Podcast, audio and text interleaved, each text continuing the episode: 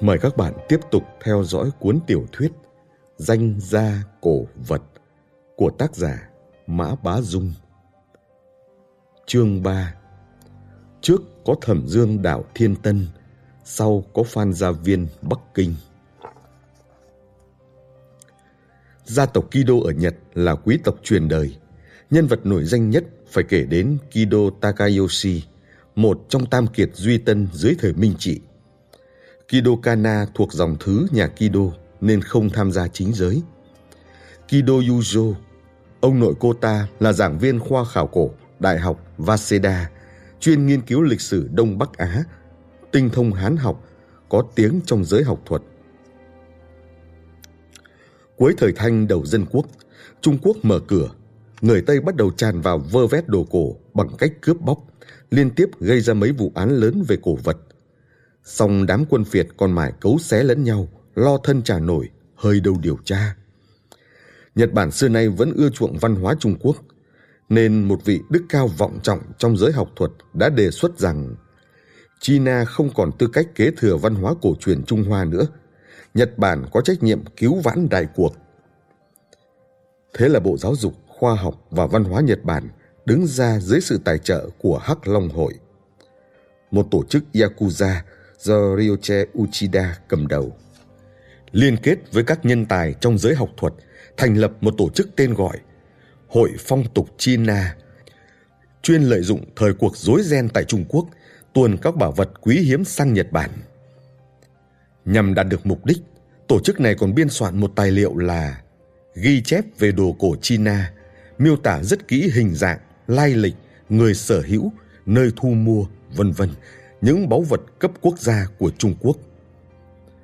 Rất nhiều học giả Nhật Bản mượn cớ nghiên cứu đổ xô sang Trung Quốc, một mặt nghĩ cách vơ vét quốc bảo chuyển về nước, một mặt điều tra tình báo, tiếp tục bổ sung các tư liệu vào ghi chép về đồ cổ Trung Hoa.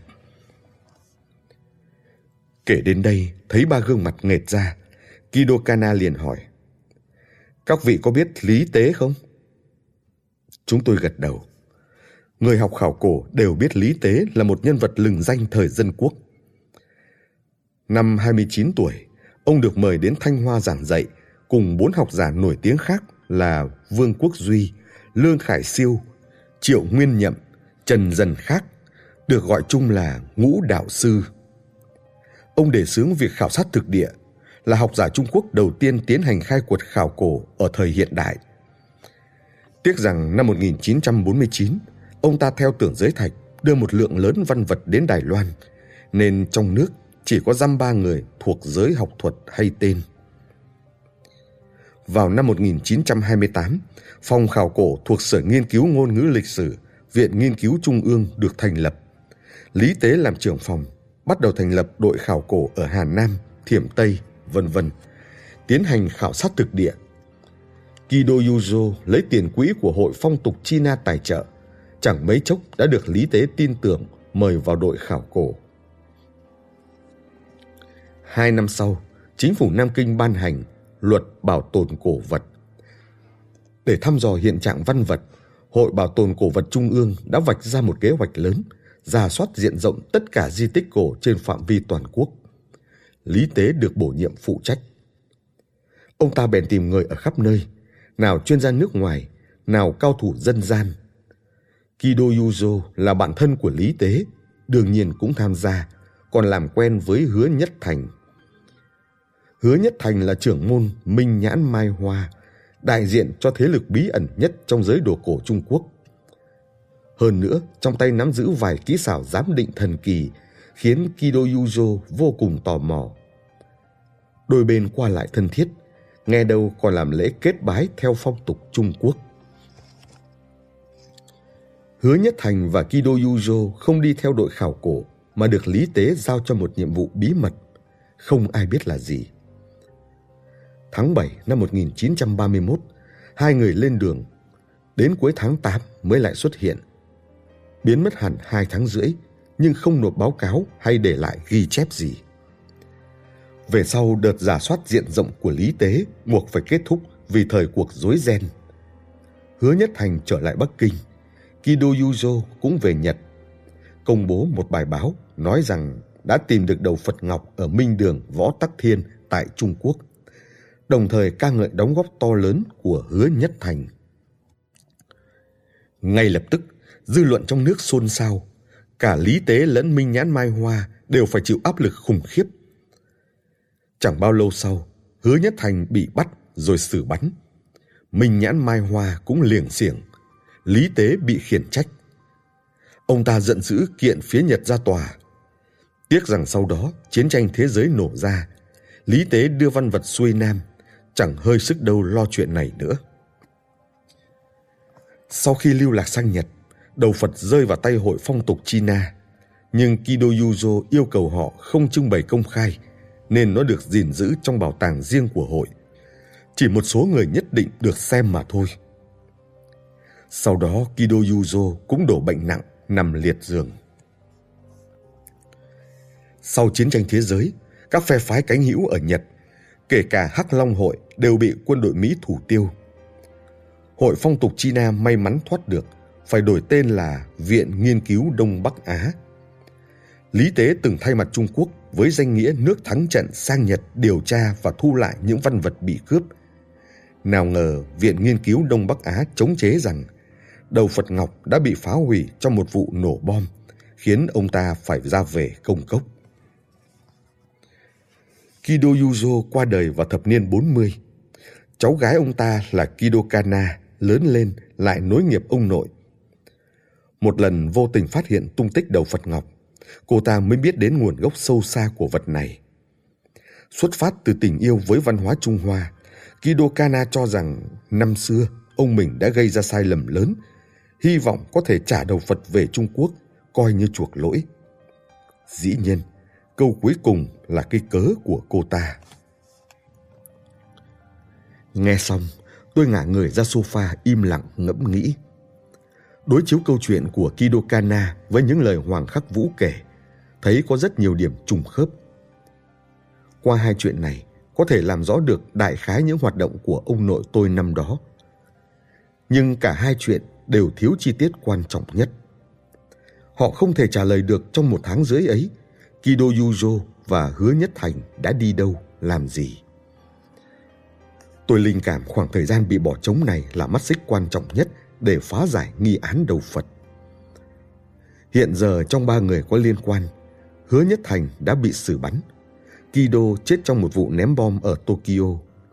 Lý Tế sang Đài Loan được vài năm cũng qua đời. Chỉ mong họ còn để lại vài ghi chép làm manh mối điều tra. Tôi hỏi Kido Kana. Năm xưa, ông Kido Yuzo đã đăng bài về đầu Phật Ngọc trên tạp chí chuyên ngành còn gì. Cô có bản đầy đủ của bài báo ấy không? Kido Kana có vẻ đã lường trước điều này, vội quay vào buồng ngủ, lấy ra một túi tài liệu. Bên trong có bản photo bài viết cắt ra từ tạp chí, còn chu đáo dịch sang tiếng Trung bên lề. Đọc xong tôi có phần hụt hẫng. Bài báo rất ngắn, nói là mẩu tin thì đúng hơn.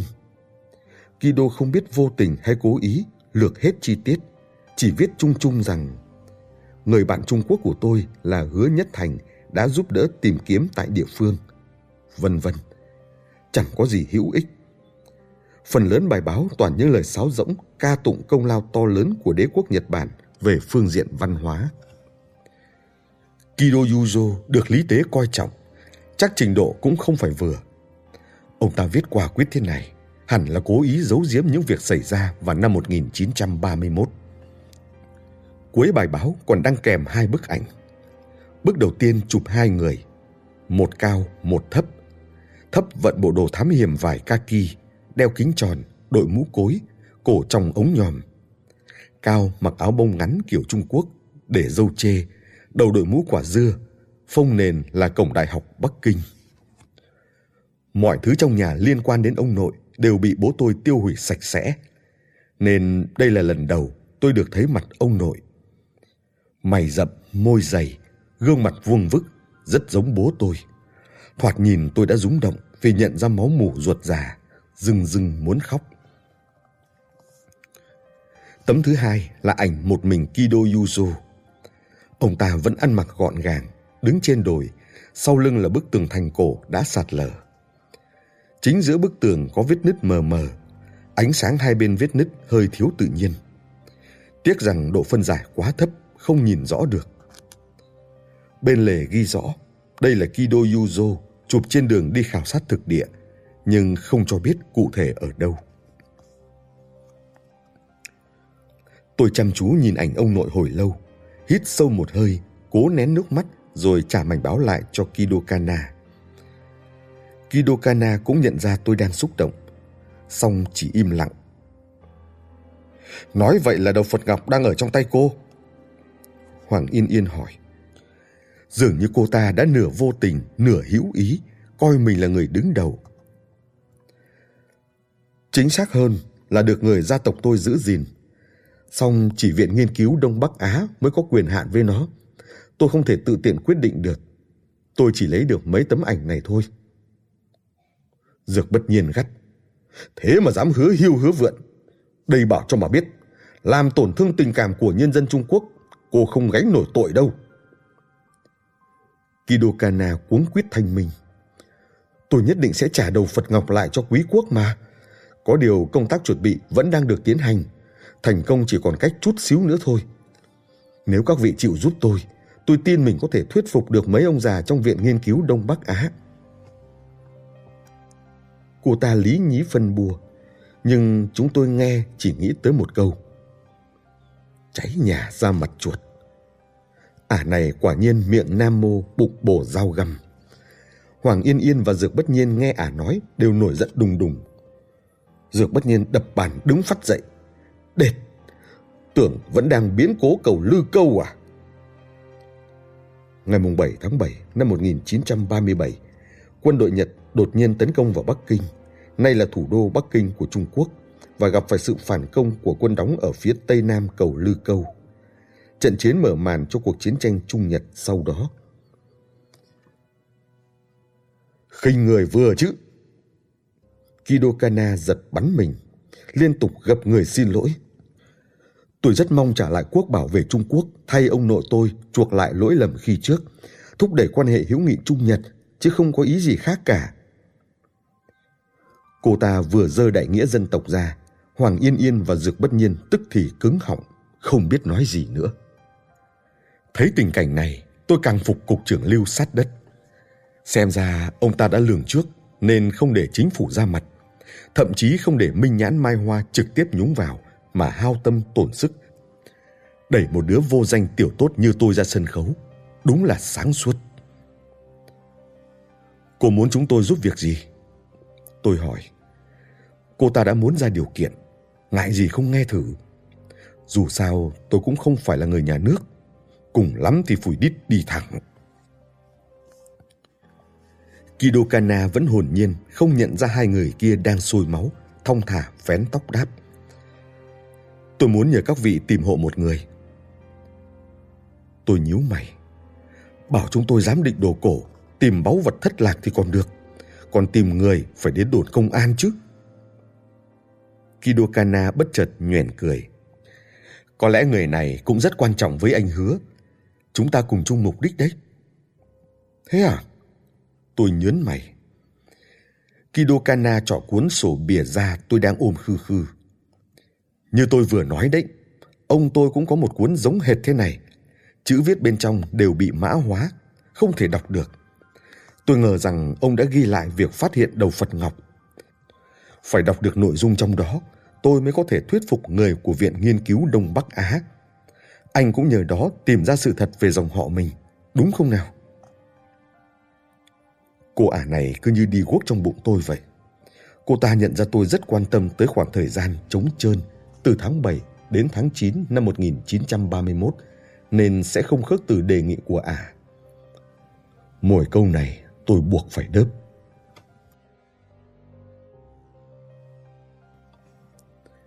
Phe chúng tôi hùng hổ là thế, nhưng từ lúc bước vào phòng, cô ta đã nắm quyền chủ động.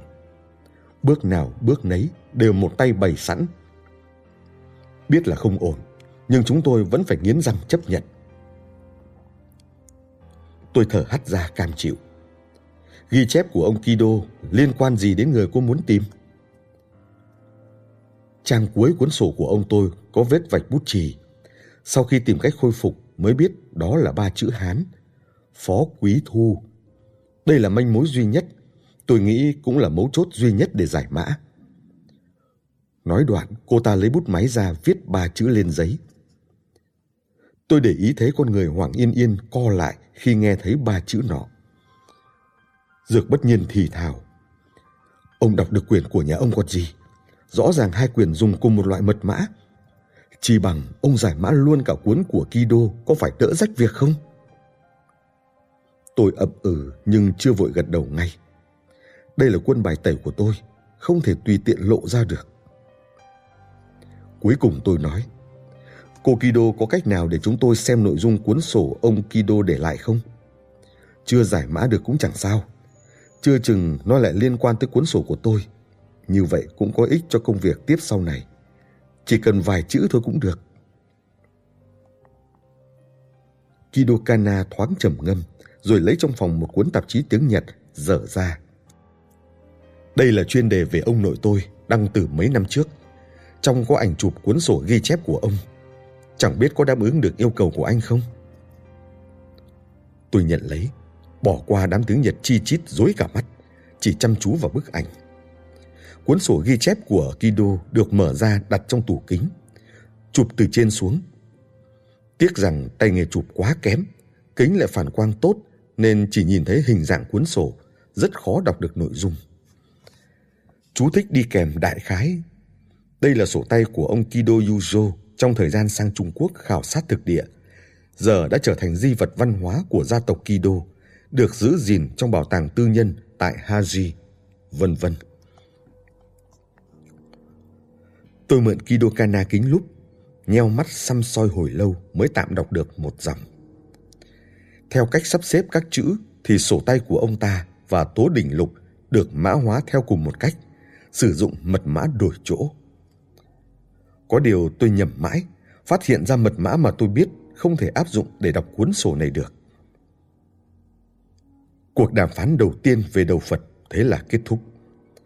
Tôi và Kido Kana thống nhất, cô ta sẽ liên lạc với phía Nhật Bản để họ gửi cuốn sổ sang. Đổi lại, tôi phải giúp cô ta tìm ra người tên Phó Quý Thu, giải mã cuốn sổ. Còn về đầu Phật, Kido Kana nói sẽ điều đình với người của Viện Nghiên cứu Đông Bắc Á. Còn có được hay không, phải xem chúng tôi ở đằng này có thu được kết quả gì không. Lúc rời khách sạn, Dược bất nhiên thì thầm hỏi tôi. Này, sổ tay của lão Kido kia liệu có phải một bản tố đỉnh lục nữa không? Nếu vậy thì cần đích gì tìm phó quý thu, tự ông cũng đọc được mà. Tôi lắc đầu đáp, mỡ đây mà húp, rồi giải thích cho gã về mật mã đổi chỗ. Nói trắng ra thì mật mã đổi chỗ sử dụng nền tảng là mã điện báo tiếng Trung. Loại này do Septai Auguste Vijui một người Pháp tạo ra vào năm 1873 dựa theo từ điển Khang Hy, dùng bốn chữ số Ả Rập thay cho một chữ Hán, không bao giờ trùng lập. Ví như 6113 là viên, 0213 là thế, 0618 là khải. Chỉ cần đến cục điện báo gửi dãy số 611302130618, người nhận điện sẽ dịch được thành viên thế khải. Khi cần mã hóa, người ta sẽ đặt ra một chìa khóa giải mã, có thể là bất cứ cái gì, nhưng cần phải thể hiện sự tăng giảm ở con số. Ví như trừ 200, dùng con số tương ứng trong bảng mã điện báo tiếng Trung trừ đi số này sẽ được số mới. Viên 6113, Thế 0213, Khải 0618 sẽ trở thành gặng 5913, lớn 0013, nạn 0418. Người khác thấy ba chữ này thực không tài nào hiểu nổi. Nhưng nếu biết chìa khóa, chỉ cần nhầm sơ là đọc ra ngay. Viên Thế Khải. Tố đỉnh lục và sổ tay Kido tuy dùng cùng hệ thống mật mã, nhưng lại có chìa khóa khác nhau. Mật mã tôi biết không thể áp dụng để đọc nó. Xem ra vẫn phải lần theo manh mối phó quý thu mà Kido Kana cung cấp thôi. Dược bất nhiên gãi đầu lẩm bẩm. Cái đệt, đầu Phật chả thấy đâu, lại để cô ta mượn lưỡi câu cá. Mượn lưỡi câu cá là một thuật ngữ trong ngành đồ cổ, nói về những tên lừa gạt, dùng hàng không phải của mình để dụ khách, moi thật nhiều tiền rồi bỏ của chạy lấy người, khiến khách mất cả trì lẫn trải. Kido Kana trước thì mượn cớ trả lại báu vật quốc gia, đợi phía Trung Quốc cắn câu mới để ra yêu sách khác. Lúc này phía Trung Quốc đã lỡ đâm lao phải theo lao, không giúp ả không xong. Đúng là một ca mượn lưỡi câu cá điển hình.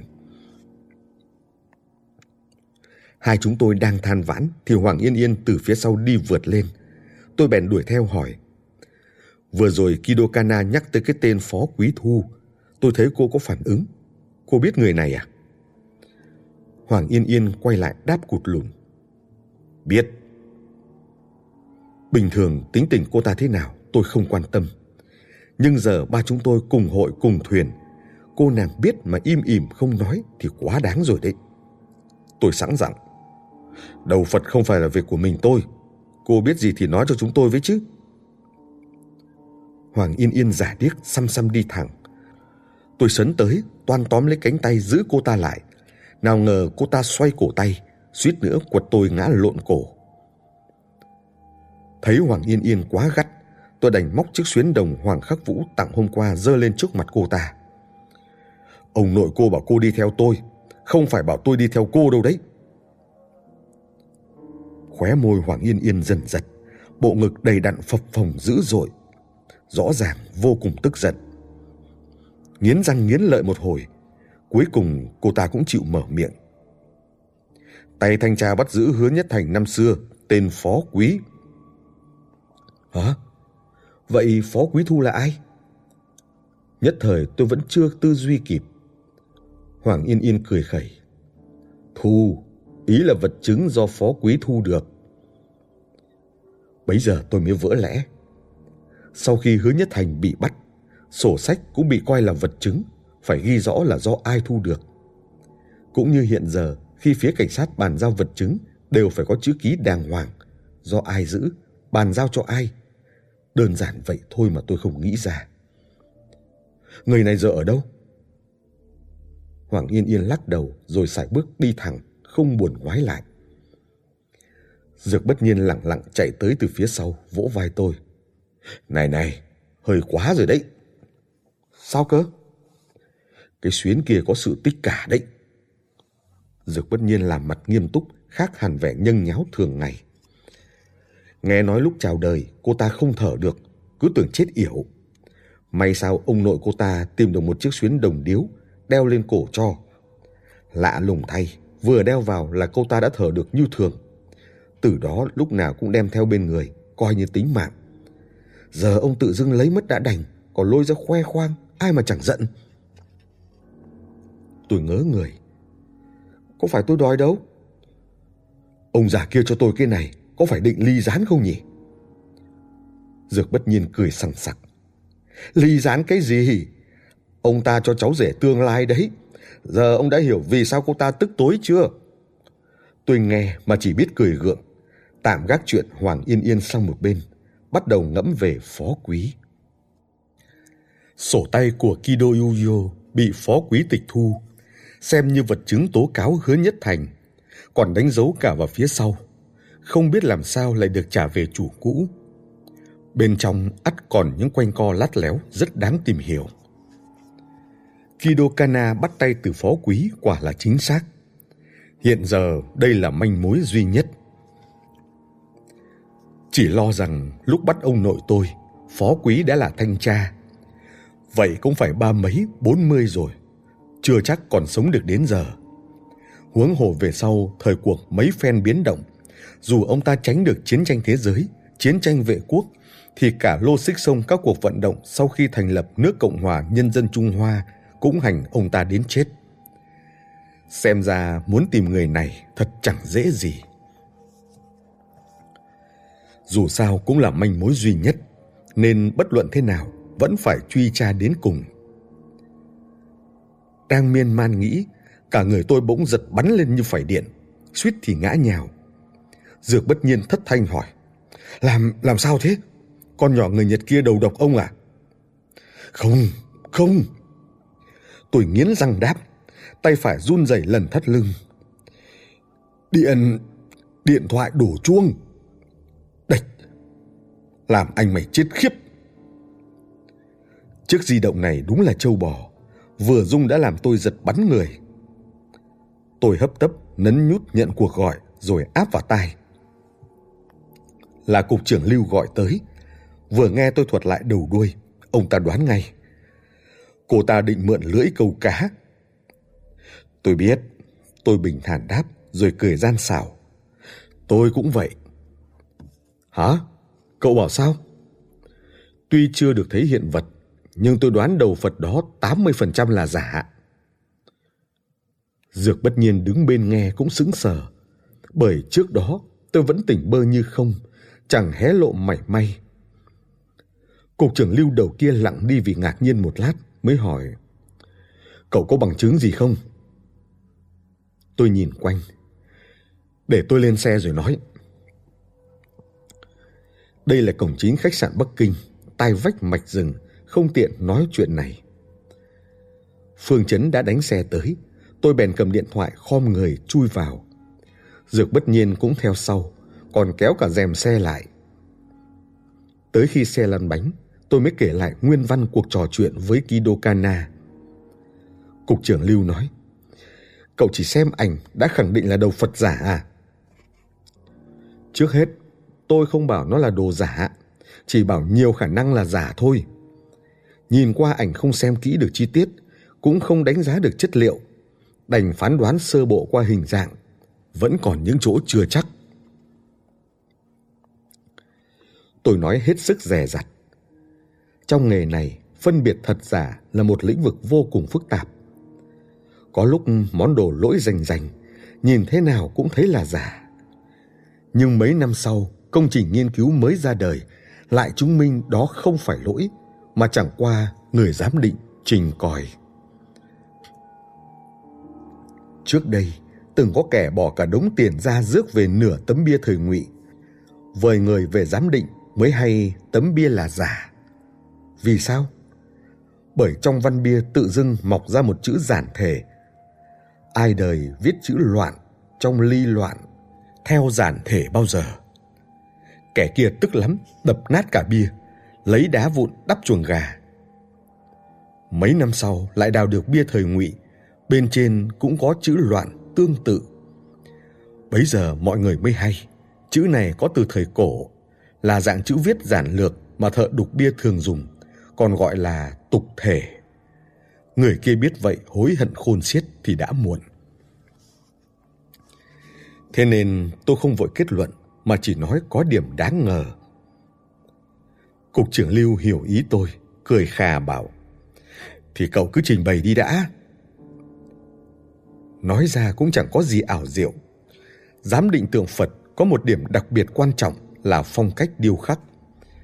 Các triều đại Trung Quốc đều có tượng Phật, nhưng cách chạm trổ mỗi thời mỗi khác, có lịch sử phát triển và hình thành hết sức rõ rệt. Thời nào hoa văn nấy, không chạch đi đâu được. Tôi đáp, vừa rồi tôi xem kỹ mấy lần, cảm thấy gương mặt tượng quen quen. Về sau mới nhớ ra, nét mặt tượng Phật Ngọc rất giống Đạt Phật Lô Xá Na ở Động Long Môn.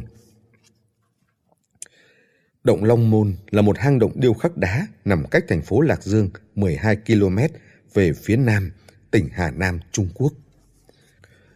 Động Long Môn có pho tượng Lô Xá Na khổng lồ, cao 17,14 mét, đầu cao 4 mét, tai dài 1,9 mét, điêu khắc vô cùng tinh xảo, là báu vật giữ động. Theo sử sách, pho tượng này do Võ Tắc Thiên quyên tiền son phấn của mình làm nên, được tạc phỏng theo mặt bà ta. Pho tượng ngọc trong ảnh cũng như tượng Lô Xá Na, đẹp đẽ, thanh tú mà vẫn uy nghiêm, có phong thái nữ hoàng đế. Có gì lạ đâu. Cục trưởng Lưu nhận xét. Pho tượng này thờ trong minh đường Võ Tắc Thiên, nhiều khả năng được tạc theo bà ta thôi. Chính vì cả hai pho đều lấy nguyên mẫu Võ Tắc Thiên nên mới có vấn đề. Tôi thấy tổng cộng có hai điểm đáng ngờ. Thứ nhất, Tóc của Đại Phật Lô Xá Na là dạng rợn sóng, theo phong cách Càn Đà La, trong khi đầu Phật Ngọc lại là nhục kế xoáy ốc, là tác phẩm của phái Mã Thổ Tịch. Hai phong cách mỹ thuật tượng Phật này đều bắt nguồn từ nước Ấn Độ xưa và thịnh hành ở thời thịnh đường, nhưng phân biệt rõ ràng, rất hiếm khi pha trộn. Đại Phật Lô Xá Na và đầu Phật Ngọc đều lấy nguyên mẫu võ tắc thiên. Lẽ ra phải thống nhất, nhưng lại theo hai phong cách khác nhau. Thật đáng suy ngẫm. Điểm thứ hai còn ly kỳ hơn. Trên nhục kế của đầu Phật Ngọc hơi lồi lên một mảng nếp gấp hình cánh quạt, xếp chồng như cờ xí. Phong cách này gọi là đỉnh nghiêm, khác với nhục kế thông thường. Đỉnh nghiêm trên đầu Phật Ngọc cong cong như từng lớp, từng lớp vỏ hành tây rủ xuống chán Phật, rồi vén sang hai bên như hai cánh màn từ từ mở ra, mang đậm nét đặc sắc của tượng Phật tạng truyền thời kỳ đầu. Thời Võ Tắc Thiên, Phật giáo vừa du nhập vào Tây Tạng. Mấy chục năm sau, Đại sư Liên Hoa Sinh mới sáng lập ra Mật Tông. Vậy mà trong minh đường Võ Tắc Thiên lại đặt một pho tượng theo phong cách Phật giáo tạng truyền mấy chục năm sau mới xuất hiện. Thật khó hiểu. Tượng Phật ở Tây Tạng vào đầu và giữa thời đường đều được đưa tới từ Hoa Hạ, Ấn Độ, Nepal và Tây Vực. Phong cách hỗn tạp, sau đó lại bị phá hủy hoàn toàn khi lãng đạt mã diệt Phật nên rất hiếm thấy tượng Phật ở thời đại này. Chỉ có thể suy đoán hình dáng mà thôi. Tôi cũng là được nghe một vị Phật sống kể lại mới biết. Nhưng tôi phải nhắc lại lần nữa, trên đây chỉ là những điểm đáng ngờ, chưa thể kết luận thật hay giả được. Nghe tôi trình bày xong, cục trưởng Lưu trầm ngâm giây lát rồi hỏi. Cậu đã hở ra với Kido Kana chưa? Chưa đến lúc. Có lẽ cô ta cũng còn nhiều điều giấu giếm chúng ta. Nếu cô ta đã buông câu, chi bằng chúng ta tương kế tiểu kế, xem cuối cùng ai mắc câu ai. Chuyện này nói trắng ra là đấu trí. Kido Kana đã bất nhân thì đừng trách tôi bất nghĩa. Cô ta định lấy mớ ảnh nát ra gạt người. Xong tôi lại đang nắm con át chủ bài là đầu Phật. Chưa biết mèo nào cắn mỉu nào đâu. Cục trưởng Lưu chỉ thị. Căn cứ vào mấy chi tiết này đúng là chưa thể kết luận được. Kido Kana đã nhờ các cậu tìm phó quý thì cứ tìm. Tôi sẽ bảo Phương Chấn huy động phía cảnh sát giúp đỡ. Nhưng phải nhớ, mọi việc hiện tại đều là hành vi tự phát của người dân, chính phủ không biết gì cả.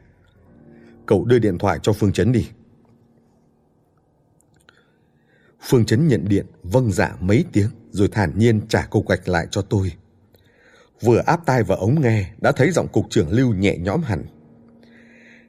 Nghe nói cậu chọc giận làm Hoàng Yên Yên bỏ đi hả? Ôi, cô ấy đồng đảnh, tôi biết làm sao được. Cậu thông minh thế, sao chẳng dỗ dành nổi một cô gái? Nhờ người ta một tí, chuyện này giải quyết ổn thỏa cũng coi như năm phái quy về một mối. Thủ tướng Chu Ân Lai tại hội nghị băng đun bên Indonesia đã nói sao nhỉ? Phải gác lại bất đồng để tìm đến lợi ích chung chứ. Thấy ông ta bắt đầu dở giọng cán bộ, tôi vâng dạ quấy quá rồi gác máy. Nói chuyện với ông cục trưởng này mệt muốn chết. Lúc nào cũng phải đoán xem ông ta đang tính toán cái gì. Chợt thấy Dược bất nhiên nhìn mình chằm chằm. Tôi hỏi gã có phải nghĩ ra manh mối gì không? Gã ngập ngừng rồi nhe răng hỏi ngược lại. Chúng mình là anh em tốt đúng không nào? À, coi là thế đi. Anh em tốt thì phải chia ngọt sẻ bùi đúng không? Tôi phỉ cười ném di động cho gã. Đằng nào cũng là cụ nhà ông cho tôi. Cầm đi. Dược bất nhiên kinh ngạc. Sao ông biết tôi muốn mượn điện thoại? Ôi, vừa nãy ông cứ nhìn lom lom thắt lưng tôi, lại liên tục xem giờ. Hẳn là có hẹn. Tôi đoán chắc ông hẹn với gái, định cầm di động theo lấy le chứ gì. Dược bất nhiên cười hề hề vỗ vai tôi. Thằng ôn này tình như cú vọ. Tôi và Dược bất nhiên về đến tứ hối trai. Thấy gã chạy vặt nhà họ thầm phái đến đã bày biện hàng họ đâu ra đó. Tôi khen ngợi mấy câu rồi cho cậu ta về. Kiểm lại mới thấy người ta buôn bán hơn đứt tôi. Một buổi sáng bán được tận ba món, bằng tôi mở hàng cả tuần. Tôi bèn rót chén trà thông thả uống, mặc cho dược bất nhiên ôm di động nấu cháo. Gã dù sao cũng là hậu duệ năm phái, lúc mò đến tứ hối trai gây sự còn hùng hổ bậm trợn. Vậy mà vừa cầm điện thoại lên, đã thành ra gã choai choai, mặt dày mày dạn, đu bám con gái nhà người ta. Nói đến lúc di động cạn sạch pin mới chịu đặt xuống. Tiện miệng tán gẫu thêm mấy câu, tôi mới biết nhà họ Dược chỉ có hai cháu trai là Dược Bất Nhiên và anh trai gã, Dược Bất Thị. Ông anh sang Mỹ học tiến sĩ chuyên ngành y dược theo học bổng nhà nước, nên Dược Bất Nhiên được gia đình dốc sức bồi dưỡng để kế nghiệp. Nhà họ Dược chuyên đồ gốm, phạm vi rất rộng, học vấn liên quan mênh mông bể sở. Gã tuy là sinh viên ưu tú Đại học Bắc Kinh, cũng phải học rất nhiều. Qua trò chuyện, tôi cảm giác Dược bất nhiên không mấy tha thiết với cái nghề này. Nói theo cách của gã thì dường như chỉ là thay anh trai làm tròn nghĩa vụ. Chưa chừng giữa hai anh em còn có khúc mắc gì, nhưng tôi không gặng hỏi. Chuyện cho một hồi tôi cũng thấm mệt, bèn về phòng chập mắt một lát, mặc cho Dược bất nhiên ngồi trong hàng giúp. Tỉnh lại, đã thấy gã đang cả kê dê ngỗng với Phương Chấn. Thấy tôi dậy, Phương Chấn lấy tài liệu đưa cho tôi. Nhìn thái độ hậm hực của Dược bất nhiên, có lẽ gã đòi xem trước mà không được. Năng suất làm việc của cảnh sát đúng là cao. Chúng tôi mới về tứ hối trai được 3-4 tiếng đồng hồ. Phương Chấn đã đem tài liệu đến rồi. Phó quý trước giải phóng là thanh tra sở cảnh sát Bắc Kinh. Không chỉ đích thân bắt giữ hứa nhất thành mà từng tóm cổ cả vài chiến sĩ tình báo của đảng. Có điều con người này khá thâm trầm, không xuống tay tàn độc, nên sau khi Bắc Kinh hòa bình giải phóng, tuy bị bắt song không bị kết tội nặng, chỉ phạt tù 20 năm. Đến khi mãn hạn ra tù lại gặp đúng cách mạng văn hóa. Phó quý không muốn sống tại Bắc Kinh nữa, bèn đến Thiên Tân ẩn cư. Mấy năm nay, nghề buôn đồ cổ phất lên, ông ta đang làm cò ở chợ đồ cổ Thẩm Dương Đạo, Thiên Tân. Đường đường thanh tra cảnh sát trước giải phóng, sau khi bỏ việc, lại dẫn thân vào ngạch đồ cổ. Làm cò cũng chẳng dễ, vừa phải khéo ăn, khéo nói, lại phải giỏi nhìn mặt đoán ý, rất hợp với một tay cướm già. Có điều còn cần con mắt giám định đồ cổ mới khỏi bị kẻ bán lừa, cũng tránh cho người mua mắc lẫm. Cái này phải dựa vào bản lĩnh thực thụ. Đã biết tung tích ông ta, không thể chậm trễ. Tôi liền nhờ Phương Chấn mua hộ hai vé tàu đến Thiên Tân. Dược bất nhiên nhanh như bị. Khó khăn lắm, gã mới hẹn được bạn gái đi chơi. Giờ phải lỡ hẹn rồi. Vừa bước vào sân ga đã thấy Hoàng Yên Yên đứng lù lù ở đó. Khỏi cần hỏi, chắc chắn là cục trưởng Lưu hoặc Phương Chấn báo cho cô ta. Thấy tôi đến gần, cô ả chỉ lạnh lùng liếc một cái, chẳng buồn hé răng. Có điều khóe mắt hơi đỏ, chẳng biết có phải vừa khóc hay không. Tôi bèn móc xuyến đồng ra. Xưa nay tôi làm người có nguyên tắc, tuyệt đối không làm khó người khác. Khi nào việc này xong xuôi, tôi sẽ trả lại cô nguyên vẹn. Dứt lời, tôi quay sang ba hoa với dược bất nhiên, chẳng buồn quan tâm thái độ cô ta. Đoàn tàu từ Bắc Kinh đến Thiên Tân rất nhanh, hơn hai tiếng đồng hồ là tới nơi.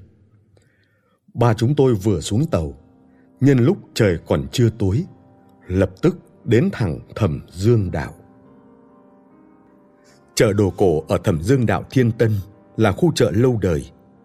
Có câu rằng, trước có Thẩm Dương Đạo Thiên Tân, sau có Phan Gia Viên Bắc Kinh. Thoạt nhìn nơi này chỉ lơ thơ vài cửa hiệu, nhưng không có ít đồ tốt xuất xứ từ đây. Ví như bình hổ lô tai như ý hình rồng chìm thời Càn Long, bình sứ hoa văn cây cỏ mùa thu thời Thành Hóa, vân vân. Hôm nay là cuối tuần, người đến chợ tấp nập, đông chẳng kém Phan Gia Viên. Lao xao hết giọng Bắc Kinh lại đến giọng Thiên Tân. Giới giám định Bắc Kinh thỉnh thoảng rảnh rỗi lại đến đây dạo mấy vòng. Tôi từng đến vài lần, cũng có dăm người quen biết. Nhưng lần này hiển nhiên chẳng cần tôi ra tay. Bất luận nhà họ Hoàng hay họ Dược đều có tiếng hơn tứ hối trai còn con của tôi nhiều.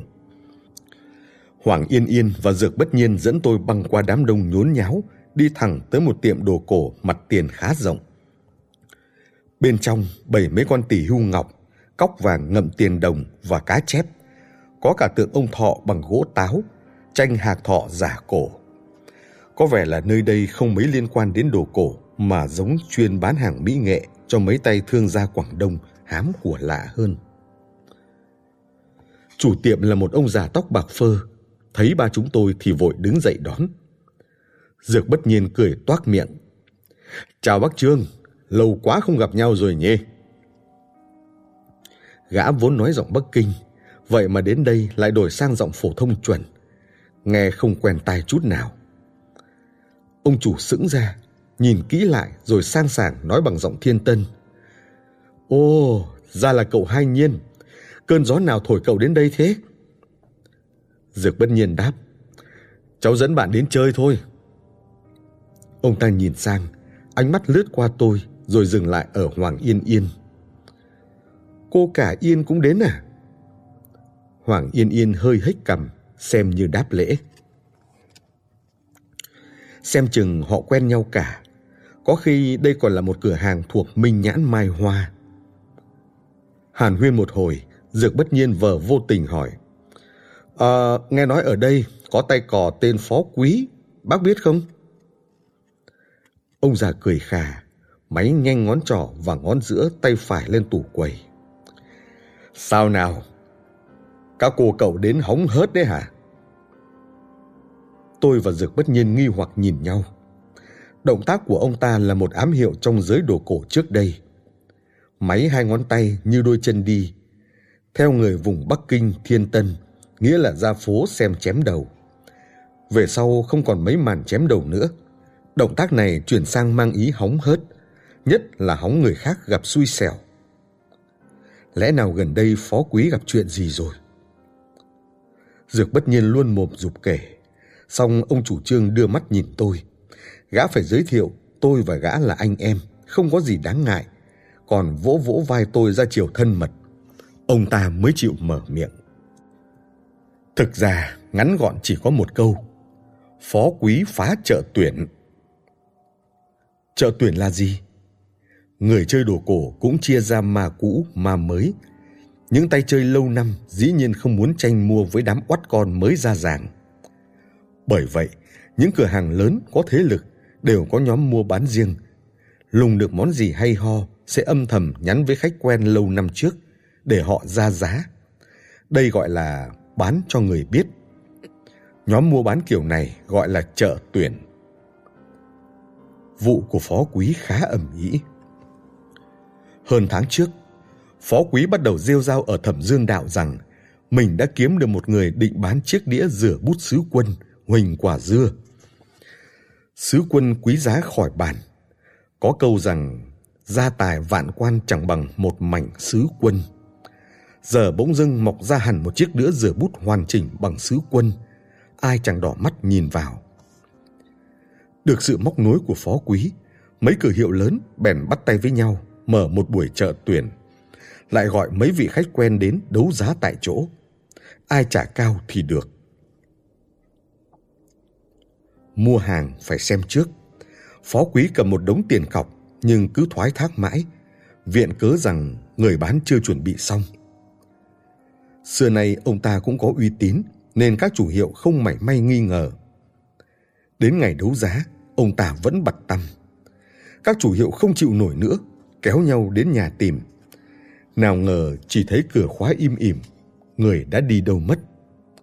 Phó quý xưa nay sống một mình, không vợ con, chẳng biết là đi đâu được.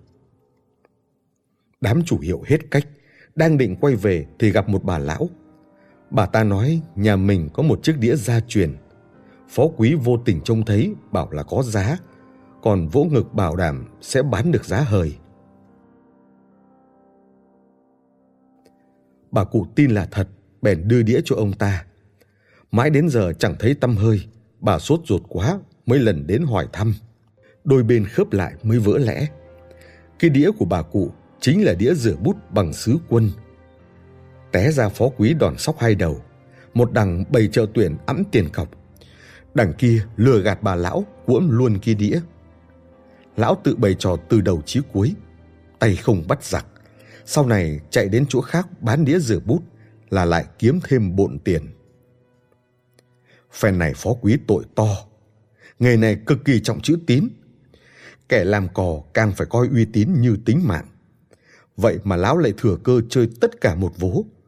Tuy ăn không được đĩa sứ quân, nhưng danh tiếng coi như đổ sông đổ biển cả. Rất nhiều người nói, hễ bắt gặp sẽ dần cho lão một trận như tử. Đám lưu manh côn đồ ở Thiên Tân mấy hôm ấy cũng quần đảo khắp phố phường.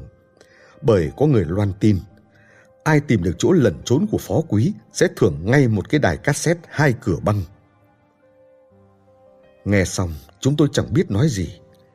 Tuy đã thấy nhiều kẻ tham tiền mở mắt, nhưng ăn bẩn như phó quý quả là hiếm có. Dược bất nhiên hỏi, bác cũng không biết phó quý giờ ở đâu ư? Ông Trương cười đáp, nếu biết tôi đã đi báo rồi. Giờ phó quý là kẻ địch của cả khu chợ, ai mà dám chứa chấp. Tôi còn muốn hỏi thêm thì Dược bất nhiên kín đáo đưa mắt ra hiệu ngăn lại. Gã bô bô chuyện phiếm mấy câu với ông chủ rồi dẫn tôi và Hoàng Yên Yên rời đi. Bị tôi gặng, Dược bất nhiên chỉ lắc đầu đáp. Giới đồ cổ thiên tân tách thành một nhóm riêng. Tuy cũng có qua lại với đám Bắc Kinh, nhưng thâm tâm đôi bên đều lườm nguyết nhau, cũng gần giống quan hệ trong giới tấu hài Bắc Kinh và thiên tân vậy. Phó quý suy cho cùng cũng là chuyện riêng của giới đồ cổ thiên tân. Cứ mặc họ đóng cửa bảo nhau. Chúng ta hỏi kỹ họ không thích đâu. Tôi nhíu mày nghĩ bụng. Vậy là phiền to rồi. Phó quý gây họa tày trời, chẳng biết đã chuồn đi đâu mất. Không tìm thấy phó quý thì không thể giải mã sổ tay của Kido Yujo. Không được đám già trong viện nghiên cứu Đông Bắc Á ủng hộ. Đầu Phật cũng không thể đòi về. Những chuyện này là một dãy các móc xích nối liền nhau. Lúc này Hoàng Yên Yên chợt lên tiếng. Để tôi đi nghe ngóng. Tôi lắc đầu. Không được. Vừa rồi tôi quan sát thấy lão già kia có phần cảnh giác chúng ta. Có lẽ đã sinh nghi rồi. Ta phải thận trọng mới được. Dược bất nhiên cũng chen vào. Hỏi cứt. Hỏi nữa chỉ tổ tốn nước bọt. Chợ tuyển cao cấp hơn chợ công khai, có rất nhiều quy tắc và luật lệ kiêng kỵ. Ngay ra giá cũng phải thò tay vào áo, bắt tay để người bên cạnh khỏi nhìn thấy. Nay xảy ra chuyện họ không muốn vạch áo cho người xem lưng cũng dễ hiểu thôi. Hỏi không hỏi được. Cha cũng chẳng cha ra. Khó quá. Tôi đảo mắt, vắt óc nghĩ cách. Dược bất nhiên cười ha hả vỗ ngực bảo đảm. Ông khỏi lo, trời sập xuống cũng có thằng Nhiên cao mét tám hai này đỡ cho. Phó quý thuộc mất cái đĩa sứ chứ gì. Đúng tủ tôi rồi, cứ để tôi. Tôi và Hoàng Yên Yên đều tỏ vẻ hoài nghi, không lấy gì làm tin tưởng gã bột chộp này. Dược bất nhiên lại vỗ ngực cây nữa. Đãi giọng hát một câu kinh kịch. Người trong núi A tự có kế hay. Dứt lời gã đi thẳng vào chợ. Tôi và Hoàng Yên Yên bán tín bán nghi theo sau. Chỉ thấy gã chắp tay sau lưng, khoan thai sải chân dạo qua từng cửa tiệm, ghé vào mỗi tiệm một lát. Không xem hàng, cũng không hỏi thăm, chỉ tán gẫu với chủ tiệm mấy câu, úp mở tiết lộ lai lịch bản thân. Những chủ tiệm từng nghe đến Minh Nhãn Mai Hoa đều hết sức cung kính với gã. Kẻ nào không biết cũng từng nghe danh Hội Nghiên cứu Giám định Cổ vật Trung Hoa, dĩ nhiên không dám thất lễ. Suốt hai ngày, Dược bất nhiên gần như đã đi khắp thẩm dương đạo và mấy tiệm đồ cổ lân cận. Nhưng chúng tôi chỉ nghe gã tán chuyện buôn bán đồ gốm với họ, chẳng hỏi câu nào về phó quý cả. Cũng chẳng rõ gã định làm gì. Sáng ngày thứ ba, Hoàng Yên Yên sốt ruột hỏi Dược bất nhiên định thế nào. Gã cười đáp. Nói ra mất linh, Chưa đến lúc anh đây mở túi gấm rượu kế ra đâu. Đoạn gã ngả người ra sofa, tập một miếng đi nguyên cái bánh rán trứng. Bánh rán thiên tân cuộn quẩy, ngon hơn bánh rán mỏng tèo ở Bắc Kinh nhiều. Hoàng Yên Yên vẫn chưa yên tâm. Anh có chắc không đấy? Dược bất nhiên vung tay. Chắc chắn sẽ tìm được phó quý, nhưng có bắt được hay không thì phải mượn tiền vốn của Yên Yên rồi. Gã nheo mắt đánh giá những đường cong đâu ra đấy của Hoàng Yên Yên. Bắt gặp tia sắc lạnh lóe lên trong mắt cô ta. Dược bất nhiên lật đật bồi thêm một câu. Ơi, ý anh nói là phải nhờ cô ra tay. Cô nghĩ đi đâu thế? Hoàng Yên Yên lạnh lùng hừ một tiếng, nhặt quả trứng luộc đi thẳng. Tôi đặt tờ báo đã đọc xong xuống hỏi Dược bất nhiên. Hôm nay ta lại đi nữa à? Khỏi cần. Hôm nay chúng ta ngồi yên đây, đợi cá cắn câu thôi. Anh đây là Trương Lương tái thế, Gia Cát phục sinh, Roosevelt đầu thai tại Trung Quốc. Cứ yên tâm đi. Mặc gã ba hoa, tôi chỉ ừm một tiếng. Tiện tay cầm một số tạp chí chuyên kể lên lật mấy trang. Nhưng thấy lòng như lửa đốt, bèn đặt xuống định ra ngoài hít thở. Ra đến giếng trời thì chợt thấy thấp thoáng bóng người, còn nghe cả tiếng quát tháo vọng tới. Ngỡ xảy ra chuyện gì, tôi vội chạy đến xem. Vừa thò đầu ra đã thấy Hoàng Yên Yên đang tập võ.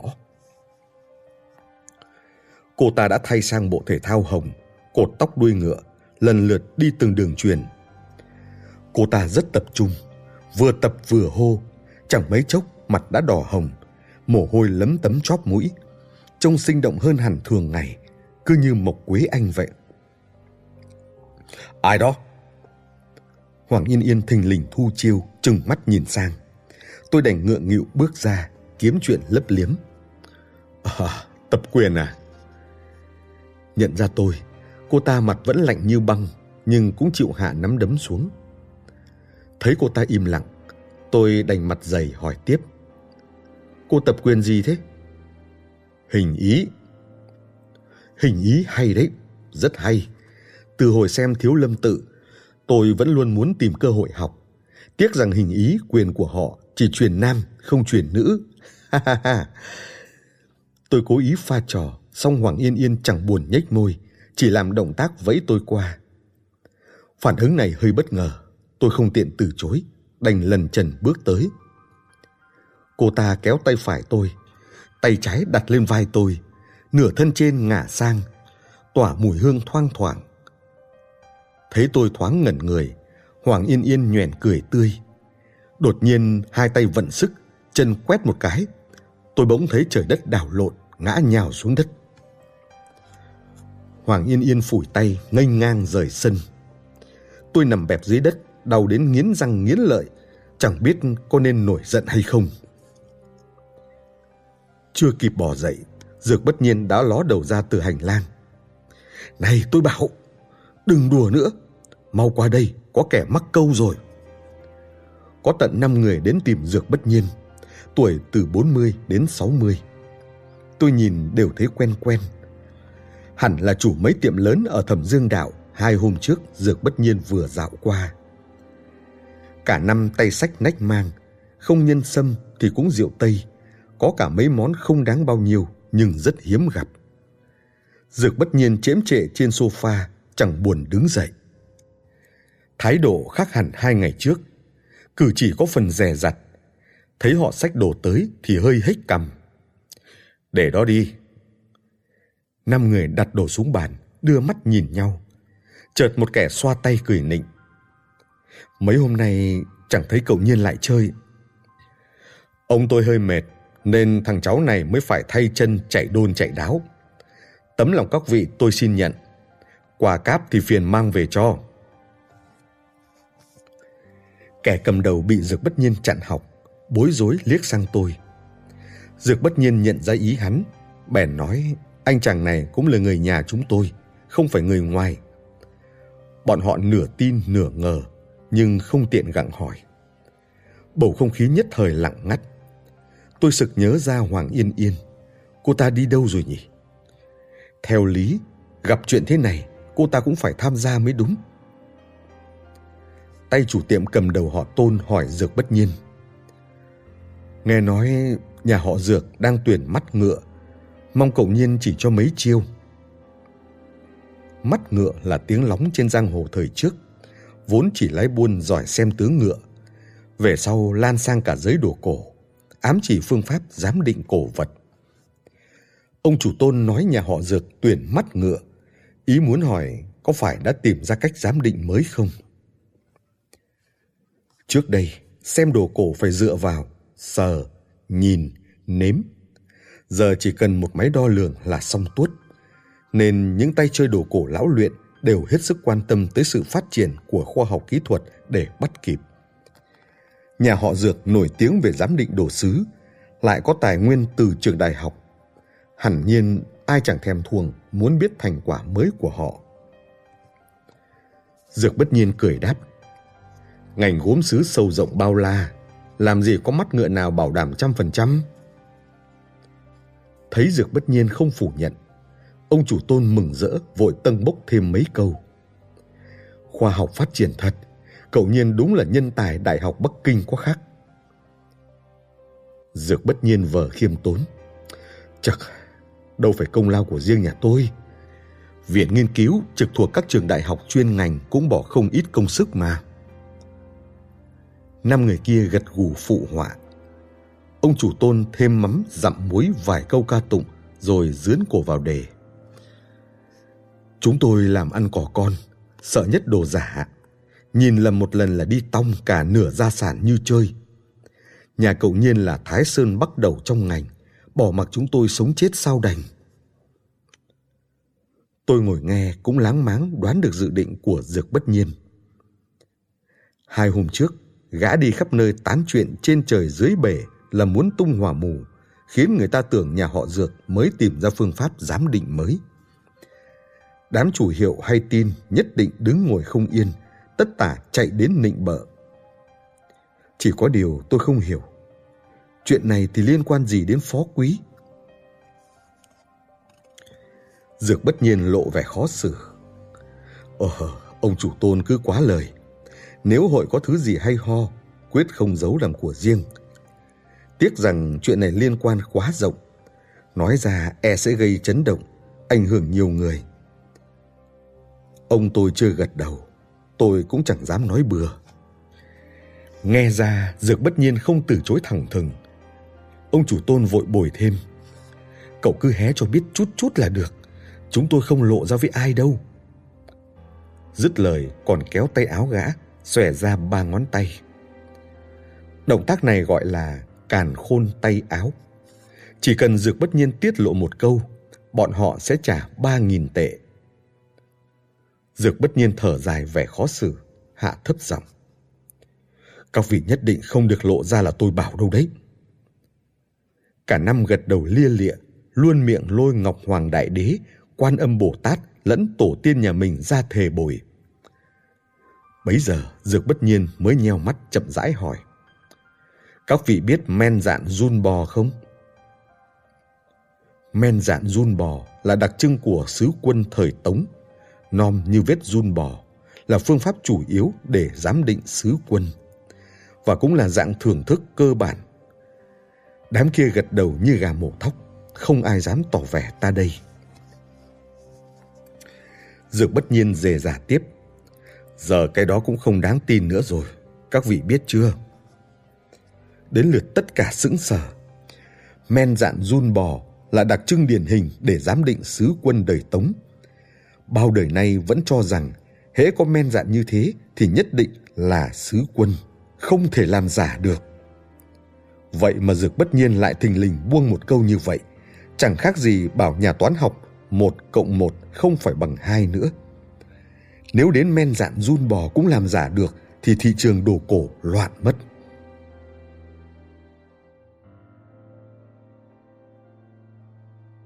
Giọng ông chủ tôn đã bắt đầu run. Cậu nói kỹ hơn đi. Ờ, cụ thể tôi cũng không rõ.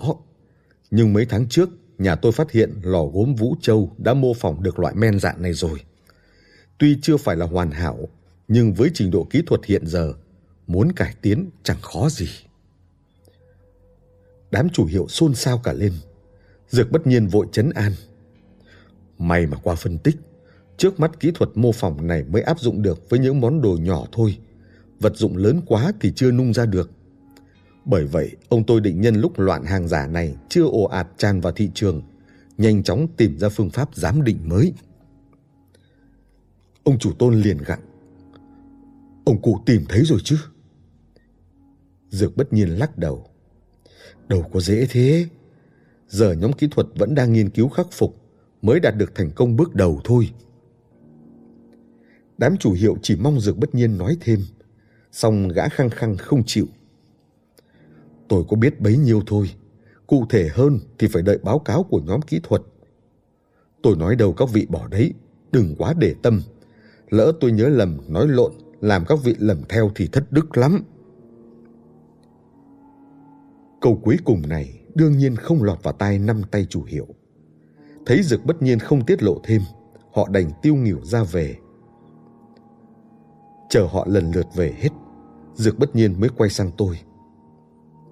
Ông giỏi quan sát, có nhận ra chuyện gì không? Tôi đã láng máng đoán ra nên thản nhiên đáp. Câu rùa vàng. Ha ha ha, đúng là không gì qua mắt được tên gian tặc nhà ông.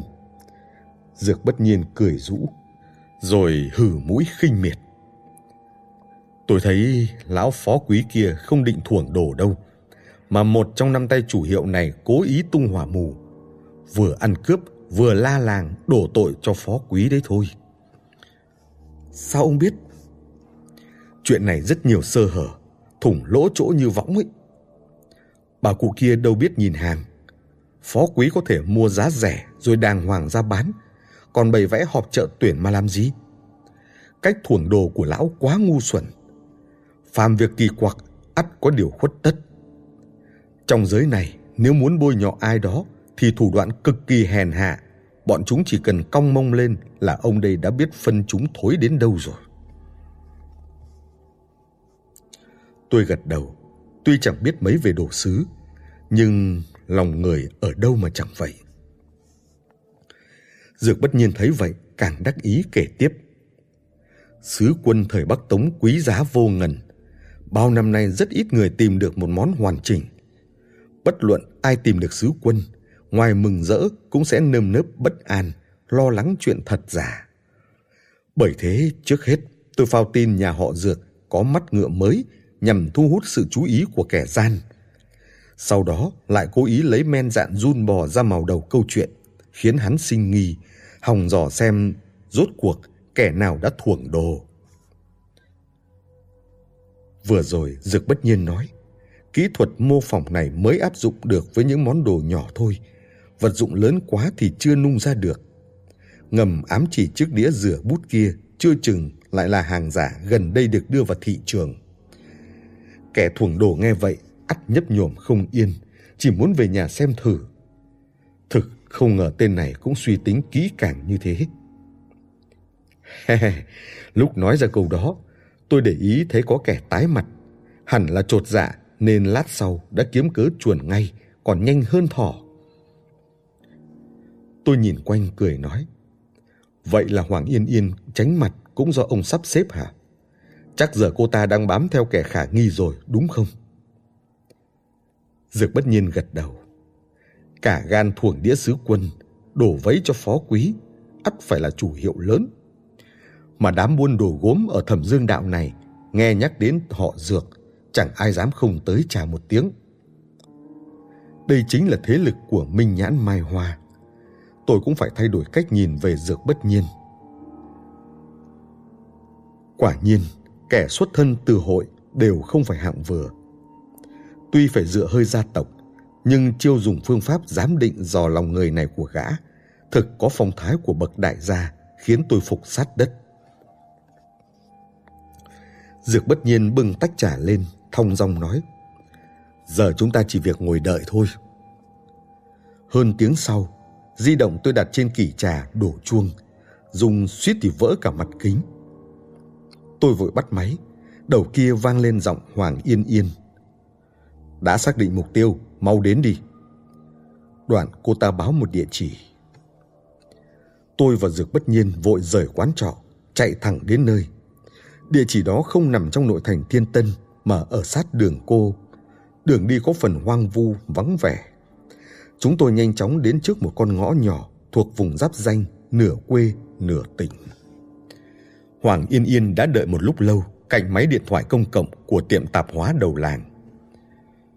Chắc chắn chứ? Dược bất nhiên hỏi. Hoàng Yên Yên gật đầu chỉ. Nhà thứ ba từ cổng làng vào. Bà chúng tôi rón rén đi vào làng, không khác gì lính Nhật, tới trước cửa nhà thứ ba. Căn nhà này khang trang hơn hẳn các nhà xung quanh. Ngoài cổng bầy đá đại lý, hai bên trái phải đặt hai sư tử đá, trên mái còn lắp hẳn anten chảo. Chẳng biết Hoàng Yên Yên cậy cổng thế nào mà cánh cổng kéo kẹt mở ra. Đã cả gan phá cửa đột nhập thì liều đến cùng thôi. Ba chúng tôi xông vào sân, nhìn qua cửa kính trông vào. Trong nhà chính là ông chủ tôn vừa rồi dẫn đầu đám chủ hiệu. Hắn đang cầm kính lúp chăm chú xăm soi chiếc đĩa rửa bút hình quả dưa tinh xảo. Chúng tôi vào sâu cũng chẳng hay. Dược bất nhiên đẩy cửa bước vào.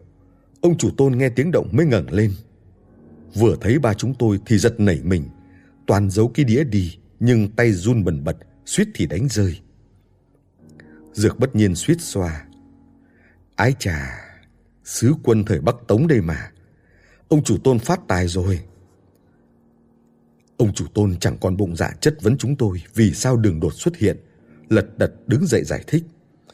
À, ờ, đổ ra truyền là tổ tiên tôi để lại đấy mà. Dược bất nhiên nhái giọng tôi. Tôi không cho là vậy đâu. Lúc mới tới Thiên Tân, chúng tôi nghe nói thẩm dương đạo xuất hiện một món bảo bối là đĩa rửa bút sứ quân hình quả dưa. Chắc là cái này nhỉ? Đối phương tái mét mặt, muốn giấu đồ cũng đã muộn, đành giả là. À, à, cậu nhiên nhìn lầm rồi, món bảo bối đó chẳng đã bị thuồng rồi ư? Dược bất nhiên cười nửa miệng. Đúng thế, tôi cũng nghe nói đã bị thuồng, cả thiên tân sùng sục đi tìm. Ông chủ tôn luống cuống dọa. Các vị tự tiện xông vào nhà dân, tôi sẽ báo cảnh sát. Dược bất nhiên đã hăm dọa như thế, hắn cũng đành liều một phen. Nào ngờ Dược bất nhiên ngồi phịch ngay xuống sofa, thản nhiên đáp. Khỏi lo đi, các người ở thẩm dương đạo có ẩm ý tận rời, chúng tôi cũng mặc. Chẳng qua đi ngang đất báu, có việc này muốn nhờ ông góp chút mặt phòng ạ. Cậu nhiên cứ nói.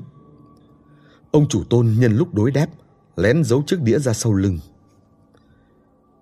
Nói thẳng nhé, chúng tôi muốn tìm phó quý. Ông chỉ cho chúng tôi một lối quang.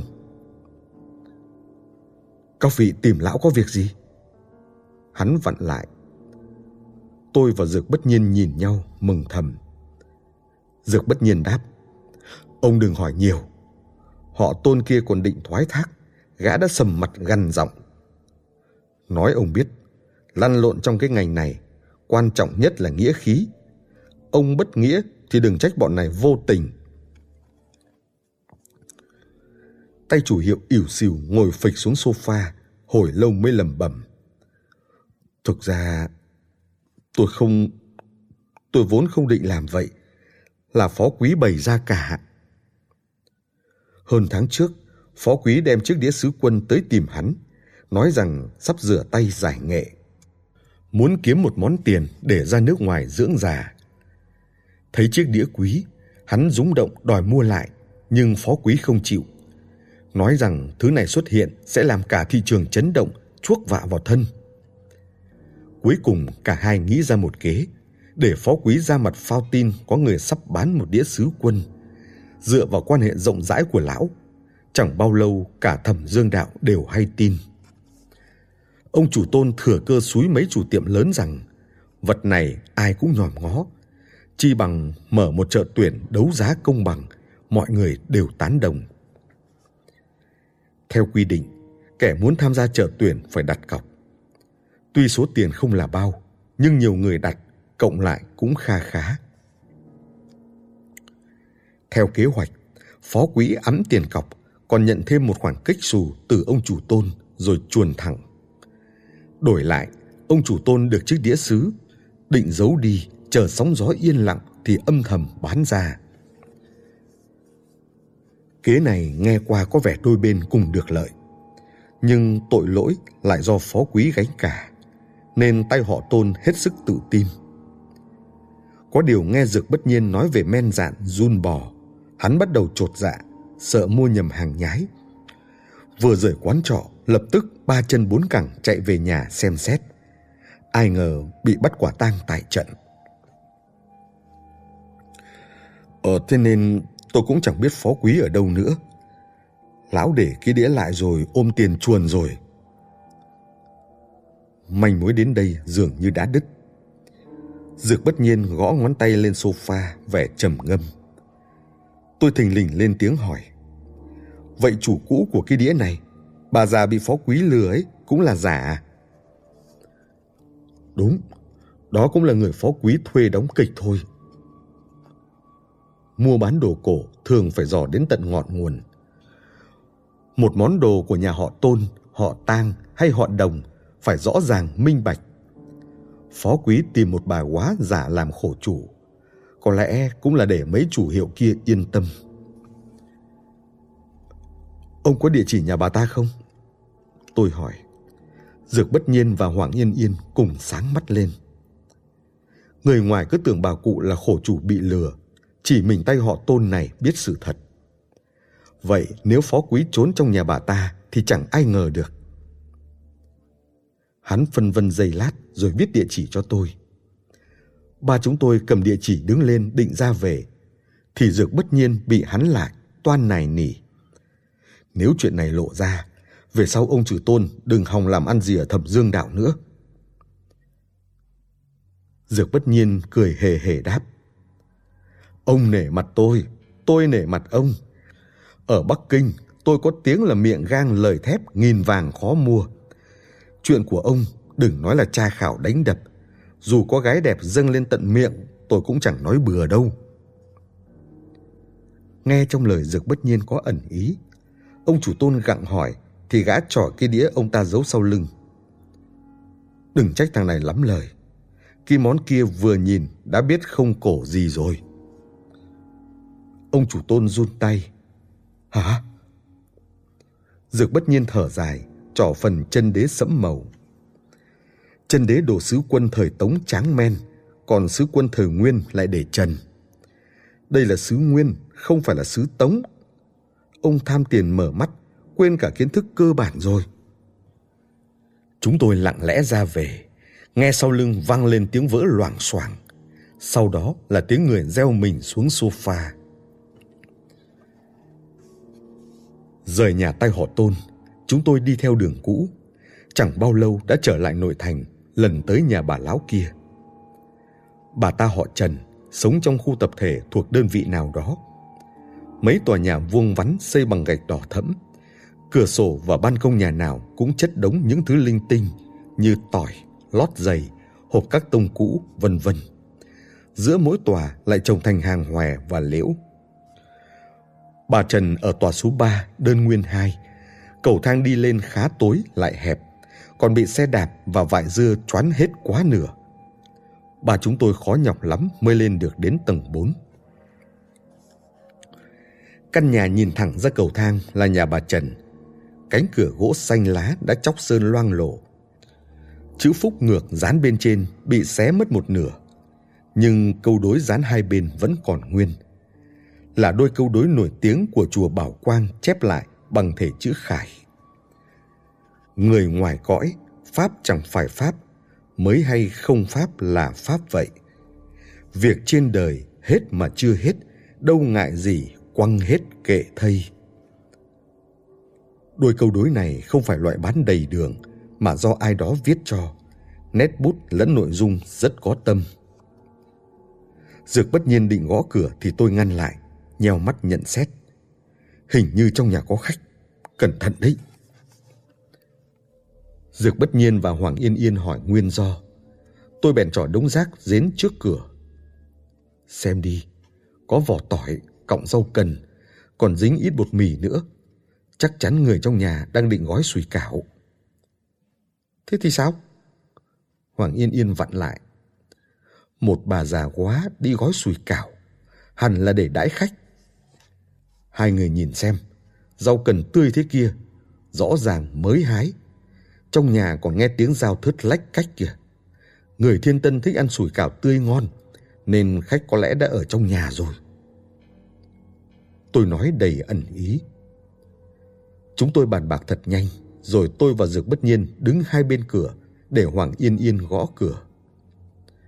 Gõ mãi mới nghe tiếng chân lẹt xẹt, rồi một giọng giả nua vang lên. Ai đấy? Bà, cháu là người của tổ dân phố. Gần đây chính quyền muốn khảo sát dân số thành phố, nên cháu đến hỏi bà mấy câu. Hoàng Yên Yên xưa nay lạnh như băng, giờ lại dở giọng nhí nhảnh nhiệt tình, hệt như một cô nàng đi làm công tác của tổ dân phố. Tôi thực sự không ngờ cô ta giỏi đóng kịch đến thế. Đúng là xem thường nhân tài rồi. Cánh cửa hé mở. Một bà lão cảnh giác thò đầu ra. Thấy có tận ba người đứng trước cửa thì giật bắn mình toan sập cửa lại. Hoàng Yên Yên cười tươi như hoa, nắm ngay lấy tay bà ta. Làm phiền bà quá ạ. Bà cụ thình lình bị cô ta nắm lấy tay không rụt lại được. Thời cơ đã đến, tôi và Dực bất nhiên chớp ngay lấy, thò luôn chân vào khe cửa bẩy một cái. Cánh cửa tức thì mở bung. Các người định làm gì đấy? Định ăn cướp à? Bà lão kinh hãi hét lên, toan chặn cửa lại. Nhưng sức bà già sao đọ nổi thanh niên? Chúng tôi cứ thế xông vào. Dược bất nhiên còn tranh thủ quát. Công an đây, không ai được cử động.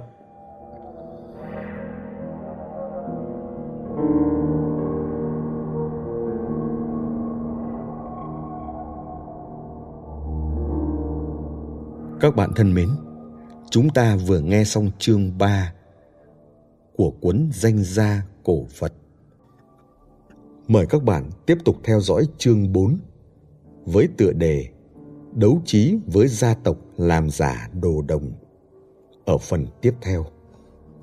Xin cảm ơn. Để ủng hộ kênh, quý vị có thể để lại bình luận cũng như chia sẻ hoặc có thể ủng hộ tài chính trực tiếp về các địa chỉ đã được ghi ở phần mô tả.